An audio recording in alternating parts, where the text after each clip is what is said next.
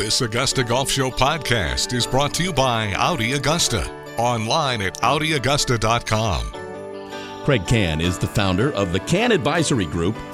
He was there at the start of Golf Channel and he has worked for the LPGA. He is currently the host of Connected on the PGA Tour Network, Sirius XM Radio. It is a pleasure to welcome Kraig Kann back to the Augusta Golf Show. How are you, Kraig? I'm doing just fine. Thank you for the intro. Thanks for having me. It's been a while, so uh, I guess uh, if you're talking about my show Connected, we'll call this Reconnected. It's great to be with you. Thank you for saying yes. You know, I have a buddy of mine. I want to talk to you about the Kann Advisory Group, but I have a buddy of mine who is uh, who used to say he never knew how little he worked when he worked for somebody until he started his own company. Are you are you working all the time?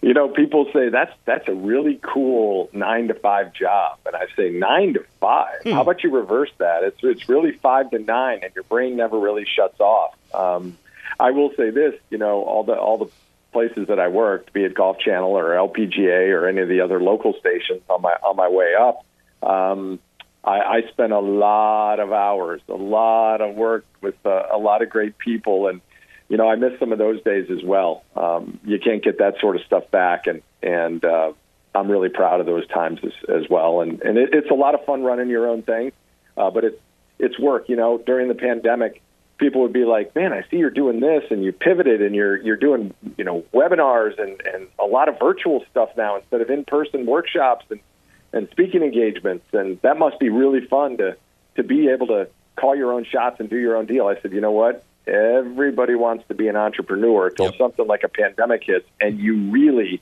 have to be an entrepreneur, and then it becomes a challenge. But uh, you know, I'm grateful for it, and I'm having a good time. Well, Kann Advisory Group. T- tell me what it is. Tell the listener what it is that you do.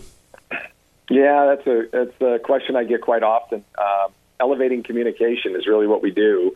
Um, I do workshops, I do webinars, and um, and I do consulting uh, in addition to keynotes ar- around the country, and, and I really enjoy that being in front of big groups and talking about the importance of uh, one voice in a company and having um, people who work for you not necessarily as employees but as ambassadors um, of the story of the brand, being able to stand in front of a room and own it, being able to communicate. So um, you know, people say, Kraig, what, what do you do? And I say, I'm an elevator. And they're like, an elevator that goes up and down. I say, well, my, my job, what I, what I work to do is elevate people to become better. I elevate brands to become bigger and I elevate events. If you bring me out there to host a workshop or do a keynote, I elevate uh, events to become grander. And really what it's all about is, is we get people talking. Um, I, I teach people how to present the best of themselves. Um, I trademarked something called a brand new you, which is brand being the operative word because we all have a personal and professional brand. Um, how do we use that to, to create economic lift for ourselves, present the best of ourselves and the story of the organization? And the bottom line is, is that, you know, I'm not buying your radio show um, unless I buy you first. I'm not buying, you know, a company or a value proposition that a company has unless I buy the people first. So it's really, um, it's really about connection over over information or smiles over sales and how do we um, how do we take our content and what we have to offer and present it in the best way to to raise um, you know the the economic value of the company. And that's that's what we do. So I, I really enjoy it. Um, I've spent years in communication years in, in really in presentation you know and my elevate workshop is probably the one thing that's that's got me traveling the most. Um, I work with a lot of corporations. Um, I've been very blessed, very fortunate to to take my eight hour workshop into the likes of Accenture and Transamerica and Gallagher and uh, Diamond Resorts and Titleist and a lot of a lot of big name companies, KPMG, SAP, a lot of good places um, with a lot of really uh, inspired people to try to learn to be better and, and own a room and be able to stand up there and talk and present. So I, I love it. It's a, it's a blast. We're talking with Kraig Kann here on the Augusta Golf Show. Uh, Golf Channel, what was it like at the beginning? Um, you know, it was honestly a bit of the wild, wild west. um, everybody was kind of trying to find their way, and uh, we had a lot of, of really talented people who were climbing up the ranks in in the business. um, I was very fortunate. I mean, I wasn't even 30 years old when I got the opportunity. I always tell people the story. I was a local sportscaster in Grand Rapids, Kalamazoo, Michigan, living in Kalamazoo and working at the CBS affiliate there. And I got this call, you know, and uh, they flew me down first class and they flew me back coach. Um, John, I, I, never understood that, but nonetheless, I had 24 hours to make a decision to be a part of it, and I was very fortunate to be what I say is one of the original six. You know, um, borrowing a little something off the NHL, and we worked hard. I mean, we had to build relationships, we had to build credibility, and um, and we had to tell stories of players, and and it really wasn't the golf channel as much as it was golf's channel. And I I believe we built something truly special that the talented people across the board, Brian Hammons and Jennifer Mills and uh, Scott Van Pelt was there in the early days, and um, you know Mike Ritz and Tom Nettles, and man, gosh, I mean, I could go on down the line, and just great camera people and great, uh, great uh, producers and directors, and Mike Whalen, who started the entire thing with with regard to creating the content and the and the programming. I mean, he he was a genius, and um, we we had Joe Gibbs and Arnold Palmer at the top of the at the top of the tree, and, and we worked hard for them, and uh, we felt this uh, not only a passion for the game, but you know we felt like we we owed it to them to put our best foot forward, to put our best microphone forward, to put uh, our best relationships forward, and and grow. And I mean, there were some tough times. There's no doubt there were some trying times uh, financially. That the channel struggled at the beginning with the with the model, and then they adjusted and changed the model, and then it, it took off. And um, I'm just super proud to to say I was a part of it. I mean, I I could sit here and just say that, and it sounds so cliche, but you have no idea. I mean, I'm not talking to you. I'm not. I'm not doing workshops on leadership communication for for Fortune 500 companies. I'm not um, standing in front of corporations at their annual conference or, or annual meeting. Um, specifically, a lot of big golf organizations as well, if not for my time at the Golf Channel, which also allowed me to get to the LPGA in an executive role. I mean, I, I just you know, I pinch myself sometimes, but I, I will say that the Golf Channel is a special thing. You know that, and um, and I, I I've never forgotten it. You know, but it strikes me, Kraig, as you tell the story, and maybe this is the story of a lot of people, but it strikes me as you tell the story of the Golf Channel.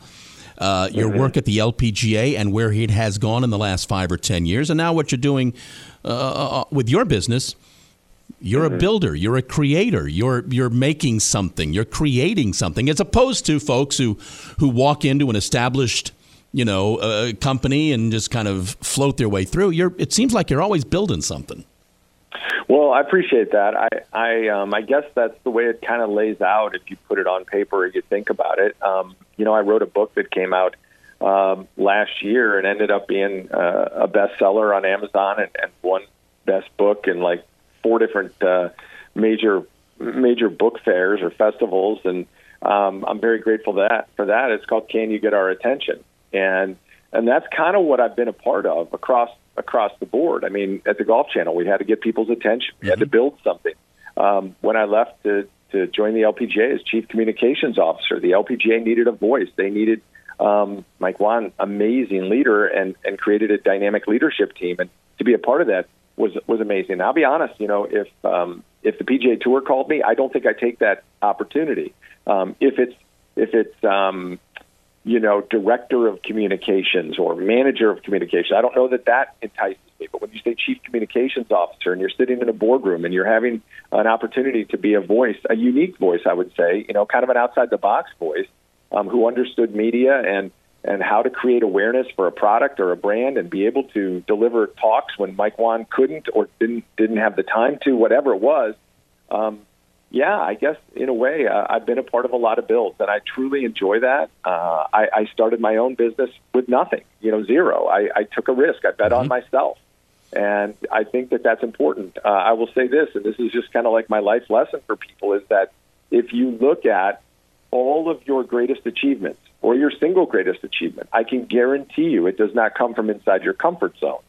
It comes from outside the comfort zone. And, and one of the things that I coach people on, um, especially when you talk about public speaking or presentation skills in front of an audience of any size, is that you have to get comfortable with being uncomfortable because most people don't enjoy that. Public speaking is the number one fear of all Americans. Death is number two, believe it or not.